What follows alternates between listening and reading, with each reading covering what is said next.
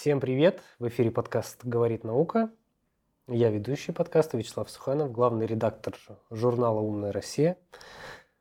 И у нас в студии сегодня замечательный гость Александр Кушнеров. Добрый день. Добрый день. Старший преподаватель кафедры прикладной математики и информатики Санкт-Петербургского государственного университета промышленных, промышленных технологий и дизайна. Вы возглавляете компьютерный экологический центр еще, кроме всего прочего. Так, и занимаетесь ГИС-технологиями. Все, ничего не забыл? Александр, расскажите, над чем вы сейчас работаете? Какова вот сфера ваших профессиональных интересов? Ну, основное направление, над которым мы работаем, это э, управление качеством водных ресурсов э, на основе современных информационных технологий. Это и геоинформационные системы, э, и базы данных. А, одно из основных научных направлений – это нормирование а, воздействия сточных вод на а, водные объекты от предприятий.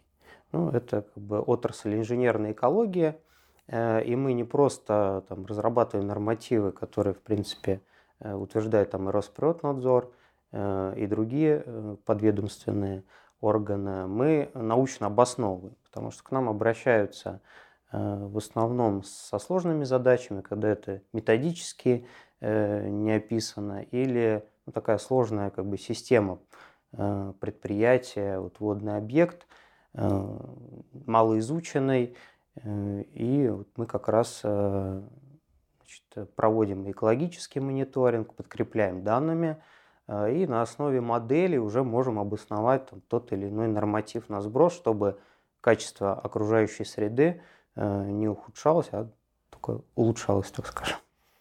А на скольких объектах э, используются ваши наработки? А, ну, вот если говорить там 15 лет назад у нас была создана отраслевая научно-исследовательская лаборатория, и вот такая отрасль, как целлозно-бумажная промышленность, мы практически по всей России вот этот вопрос закрывали, разработка нормативов. Ну, сегодня это касается еще энергетической отрасли, ну и постепенно и в другие отрасли тоже мы э, свои методики внедряем. Как, как долго происходит внедрение? То есть, ну вот как, как выглядит сам процесс? Ну, это зависит тоже от сложности объекта. Ну, самое главное здесь получение исходных данных. То есть это первая часть состоит из сбора исходных данных с предприятия, то есть их там расходы сточных вод, э, состав – и второе – это изучение самого объекта исследований.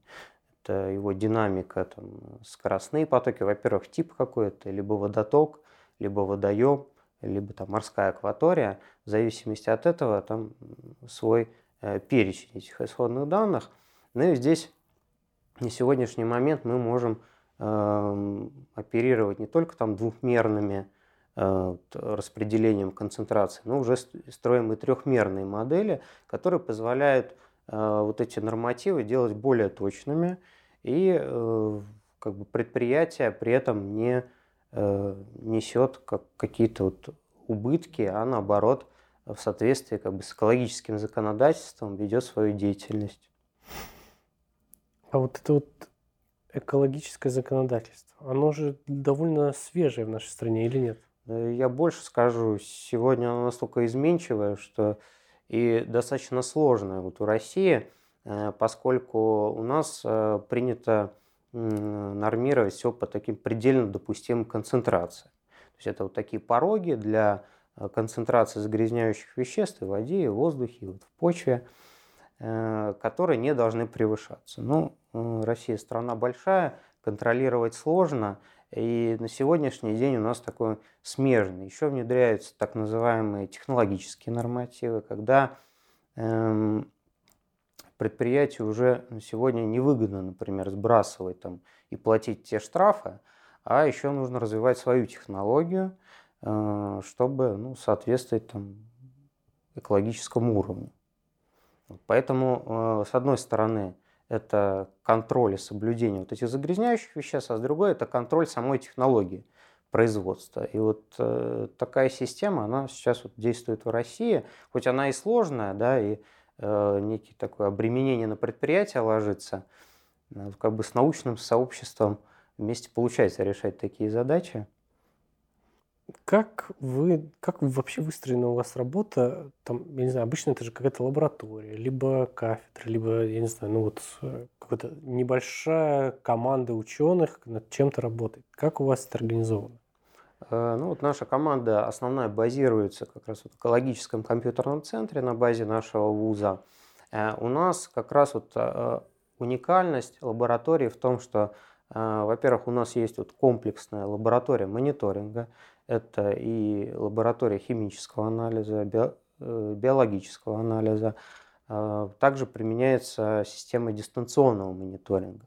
В нашей системе у нас порядка там, 50 показателей. Кстати, тут еще один а, вопрос, который мы решаем, это а, оценить состояние окружающей среды и спрогнозировать не только вот химический состав, но также и гидробионтов, которые там находятся. То есть там, некоторые проводят только химический анализ, да, и вот сравнивают с нормативами, говорят, ой, все хорошо. А если посмотреть там на э, количество гидробионтов, на их видовое разнообразие, э, картина может кардинально меняться. Поэтому тут нужен такой комплексный подход. Вот. Но э, мы вот этот мониторинг проводим не просто там, ради мониторинга. Мы эти данные как раз используем для Э, подтверждение математических моделей. Ну, нельзя все время там, какие-то измерять параметры, это достаточно и э, трудозатратно, и финансово. Поэтому сегодня многие разрабатывают такие модели, которые дают хорошие результаты для э, вот, э, тех же самых задач нормирования, прогнозирования. Поэтому у нас в составе лаборатории еще есть целый комплекс программного обеспечения, там, программы, которые у нас совместно из кафедры прикладной математики а, были написаны. И активно, вот есть такая э, фирма в Петербурге, Интеграл, они одни из лидеров по э, выпуску такой, э, такого программного обеспечения в сфере охраны окружающей среды. Это наши разработки? Наши да, программы. это именно наши программы, да. И в них используются мат-модели, которые вот нам активно помогают тоже кафедра прикладной математики, информатики решать и внедрять вот в задачи экологии. Много ли э, людей, студентов, наверное, интересуются вашими разработками, как-то стремятся там попасть в лабораторию? Как вообще в плане спроса среди там, молодежи? Э, да, мы молодежь тоже активно подключаем, студентов. Вообще вот на базе нашего вуза уже 25 лет существует такой межрегиональная общественная организация, экологический клуб Балтийского Ладожского региона.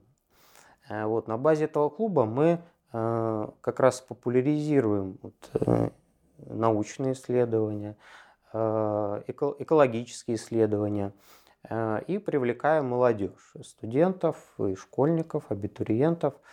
Проводим такие научные школы, называются они биошколы.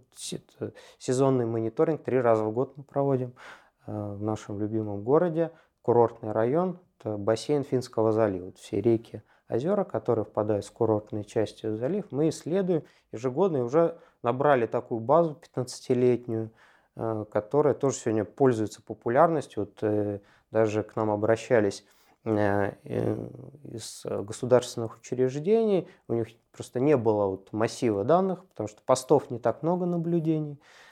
И вот мы совмещаем вот это обучение, исследования, и ребята действительно подтягиваются и много из тех, кто прошел биошколы, они сегодня в рядах наших сотрудников. Я вот тоже сам студентом попал на практику в эту биошколу и стал потом инструктором, потом в организаторы попал, сегодня вот э, координатор биошкол и э, по научной части веду гидрохимический мониторинг. Что сегодня мотивирует э, ученого знаю, там, инженера, биолога, неважно, ну, вот ученого, да, так, в широком смысле этого слова, заниматься исследованием. Только тяга к исследованиям?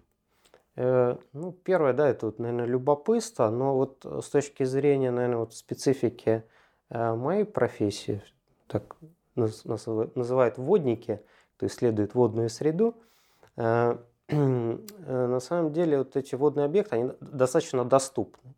Э, то есть э, у нас даже есть проект, недавно мы запустили, передвижная мобильная биослаборатория. Вот одна из ее целей – это э, ну, мы исследуем не только на тех объектах, которые были бы нам интересны, но и на объектах, которые были интересны там, школьникам, студентам, которые находятся около их дома или учебного заведения. Мы такой, такой проект запустили, вот в этом году реализуем. Э, в мае он заканчивается. Э, и действительно, вот когда э, речь идет о чем-то своем родном, где ты живешь и хочешь узнать больше, да, некоторые хотят, вот, как можно восстановить эти водные экосистемы, тут действительно энтузиазм молодежи, он такой неограниченный и дорогого стоит. То есть как бы опыт старшего поколения, вот накладываясь на этот энтузиазм, позволяет нам вот такую уникальную программу, вот называется она как бы BIOS, биошколы проводим, вот это биос-лаборатория. Еще есть у нас такой проект ежегодно Биосфорум. Это большая экологическая конференция молодежная, проходит в Петербурге. Мы специально Э, арендуем большой зал Академии российской наук, чтобы там не только студенты, мы приглашаем также лучших докладов школьников, э, вот почувствовали вот эту вот э, дух, атмосферу. Да, атмосферу научных выступлений. Многие ребята действительно после вот таких защит, они первый раз видят вот такую научную дискуссию реальную, не просто вот формально, когда там отчитался на конференции, там статью подал и пошел, а когда задают интересные вопросы, Э, ведь люб, любое исследование, оно как бы имеет э, две стороны медали и разные точки зрения, э, что действительно вопросы интересные задают, и мы такое научное сообщество собираем, между прочим, межрегиональное, вот до нынешних событий у нас поддерживали такой международный статус и с финнами, и сербами, и другими странами, Греция активно общались вот по образованию, вот у нас в рамках Биосфорума как раз один из конкурсов называется Биосолимпиада. Э, Олимпиада, дух такой соревнований, но здесь не в спорте, а в науке. То есть э, кто представит, какой проект лучше, там, содержание или форма представления. И мы вот э, в этом году уже будет 28-й Биосфорум в Петербурге и Биосолимпиада. Э, на который мы приглашаем вот, э, молодежь, кто занимается э, вопросами охраны окружающей среды. Тут и смежные есть направления. Как вообще изменила, изменилась и изменилась ли наука в вашей сфере за там, 10 лет? Ну вот за последние 10 лет, наверное, одно из таких вот ключевых в области вот как раз нормирования, законодательства. Очень много сейчас различных изменений – а, кроме того, наверное, много стало, кстати, еще, еще второй пункт, э, популяризации, наверное, вот стало больше, мне кажется. Э, много стало научных школ, э, дают подкасты появляются новые, много информационных ресурсов, технопарки открываются на базе вузов, которые приглашают уже абитуриентов. Ну, а в сфере экологии тут, э, например, в рамках нашей Российской Федерации э, такая тенденция сегодня, э, что предприятия некоторые как бы допускали какие-то там нарушения, говорили, что заплатим мы эти штрафы. Действительно, может, в каких-то ситуациях им экономически было выгодно, но после ситуации с Норильским никелем, когда э, выкатили там многомиллионные штрафы, это, кстати, не одна такая единая ситуация. Еще есть э, ряд предприятий, кто э, попал под такие серьезные нарушения, что это вплоть ну, до закрытия, грубо говоря. И сегодня больше стали обращать внимание вот как раз на научный аспект, научное подтверждение. И мы вот сейчас Условно говоря, проще стало вложиться в науку, да, чем заплатить штраф. Да, это вот именно так и есть. Ну, а вот исследования, насколько они в целом дороже или вот сопоставимы в этой сфере вот со штрафами? То есть почему, ну, почему такой перегиб? Ведь если же, угу. например, мы боремся с ДТП, то я могу заблуждаться, я ни в коем случае не призываю, но мне кажется, если сделать штраф за превышение скорости, там, не знаю, 500 тысяч рублей, ну, не там, угу. ну, вот как миллион. Мне кажется, что превышать будут меньше. Но я могу заблуждаться. Если тут нужно общаться с, психо- с психологом, не знаю, с ГИБДД. А, но, то есть, тут меня скорее простимулирует, как бы, ну, обращать внимание, да, там, следить за собой. Угу. Если предприятие делает выбросы, но при этом оно важно там для, там, не знаю, выпуска вот целлюлозно-бумажный завод, да, там большой какой-нибудь стоит, он производит бумагу. Э, ну, очевидно же мне, что если там сделать большие штрафы за эти выбросы, то, скорее всего, они, чтобы не допускать этих больших штрафов, получат классные научные какие-то разработки, новые очистные сооружения, и как-то быстрее это все разовьется, и будет вообще там безотходное производство. Мечты всех зеленых. Как, насколько, насколько разнятся, вот, не знаю, за, затраты на исследование с там, штрафами и так далее? То есть ну, вот у нас пряник, вот угу. у нас э, наказание. Ну, исследовательская часть это тоже как бы сторона вопроса, только это часть. Но она тоже как бы э, с точки зрения финансовых вложений, вот, наверное, до таких штрафов, которые я привел примеры, да, э, то ну, действительно, может быть, не хотелось этим заниматься. Зачастую это не только в финансовую составляющую, а еще в временную. Тут как бы научные исследования, они Э, ну, не всегда результат может быть там положительный, да, и тут можно достаточно долго исследовать, а предприятию нужен результат. Вот, поэтому э, вот как раз э, то, что это больше как бы заслуга да, Росприроднадзора, что он такие штрафы выкатил, так скажем, да, крупным предприятиям, которые стали вот действительно задумываться, что Э, тут можно действительно доиграться, э, и мало того, что на кону это природные экосистемы водные, да, которые связаны также и с э, воздушной средой, с почвенной, то есть это целый, целая экосистема, которую можно действительно утратить, и по восстановлению будет там просто несопоставимо по размеру. Кстати, про восстановление. Возможно ли вот какую-нибудь техногенную катастрофу типа условно обнулить вот как, как, как, как, как, вот считают, как вот ущерб считают? То есть, ну, по мне так все, конец, приплыли. А на самом деле, мне кажется, там что-то... Ну, э, что касаемо водных ресурсов, тут э, в основном у нас все водные объекты, ну, большинство э, нормируется по такому критерию. Это как бы рыбохозяйственное значение, это самые жесткие. То есть по Э, то есть это предельно допустимые концентрации, при которых как бы вот э, рыба, рыба может, да, воспроизводится, может жить. И вот э, специалисты, вот они, если такой случай произошел, какой-то такой несанкционированный сброс, значит, они с такими рамками помещают на вот эту всплывшую рыбу и перемножают там вот этот вот метр да, квадратный погибшей рыбы, то есть э, биори как бы, утраченного биоресурса и умножать там на огромные вот эти площади. И там достаточно такие весомые вот из-за этого как раз штрафы и получаются. А вот, ну и чтобы э, как бы такого не, не допускать, вообще на предприятиях есть э, огромное количество вот этой проектной документации, что нужно соблюдать, э, особенно вот для природных сред э, негативно сказываются вот такие залповые выбросы. То есть принципе, нагрузка на предприятие, вот если она стабильная, окружающая среда, ну, есть функции приспособления, адаптирования, да. А вот при таких несанкционированных сбросах, когда окружающая среда не готова просто принять, есть такой термин природоемкость.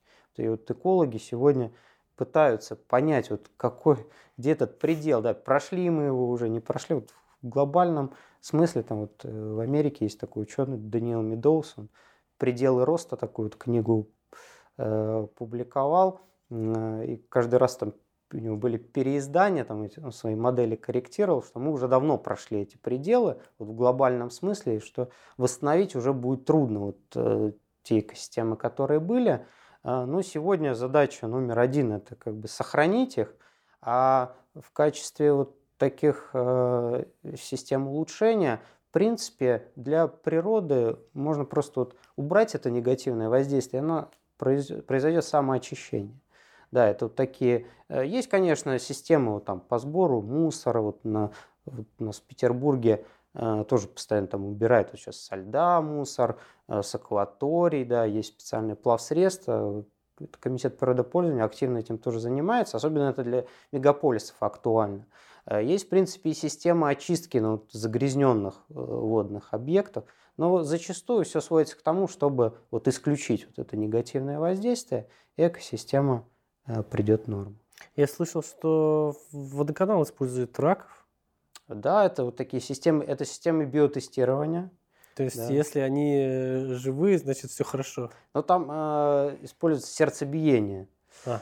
Да, и, значит, это тоже, кстати, разработка петербургских ученых, э, когда э, на вот этих речных раков э, прикрепляют датчики, которые э, измеряют э, ритмы сердца. И в чистой воде, вот это на, на водозаборе обычно происходит, э, ну, рак себя вот нормально чувствует. И если какие-то токсиканты попали, вот в чем же сложность? что с методической точки зрения сегодня лаборатории, какие бы они ни были совершенны, вот микрокомпоненты очень трудно измерить. Это дорогостоящие анализы. вот такие вещества, как, например, диоксины, там, пестициды в воде, они составляют там доли, это даже для них новые единицы измерения придумывают, чтобы как-то измерять. Вот. А э, такие тест-организмы, они чувствительны и к низким концентрациям. Вот у них изменяется э, биение сердца, оно учащается, и оператору на водоканал приходит э, вот информация, что нужно, ну, они там либо перекрывают вот этот водопровод и берут еще дополнительные пробы, изучают причины. Уже точечно. Да, да, да, да, более э, детально. Ну, там целая система вот этого мониторинга. Вообще системы биотестирования сегодня очень широко распространены. Мы тоже в биошколах, э, например, на инфузориях, тоже как бы ни для кого не секрет, можно определять вот токсичность воды, то есть в целом, что содержит вода, по э, состоянию таких микроорганизмов, там инфузория туфелька, дафния, а, даже по таким рыбкам, как гуппи определяют. Ну, много тест-объектов, которые могут вот говорить о состоянии окружающей среды вообще в целом, не только воды. Будем подводить итог небольшой.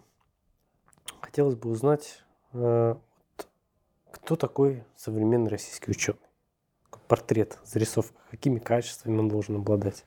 Ну, наверное, сегодняшний современный это, э, ну, прежде всего, это, конечно, сегодня большая конкуренция, вот уже чувствуется. Э, это можно посмотреть по публикационной активности. На самом деле много научных школ э, в смежных направлениях или в том же работают. То есть это нужно, конечно, иметь хорошую теоретическую подготовку. Ну и второй немаловажный пункт – это владеть информационными технологиями, потому что ну, сегодня без этого никуда, и визуализация данных, и составление модели это уже давно делается там, от руки, не вручную, используют современные программные обеспечения. Э, ну и мы видим количество данных, которые сегодня погружен современный ученый, что ему иногда даже некогда подумать. А, но вот эти программы и технологии действительно облегчают ученому жизни. Спасибо большое. У нас в гостях был Александр Кушнеров. Вам спасибо. Старший преподаватель кафедры прикладной математики и информатики СПБ ГУ ТД. Спасибо большое, Александр.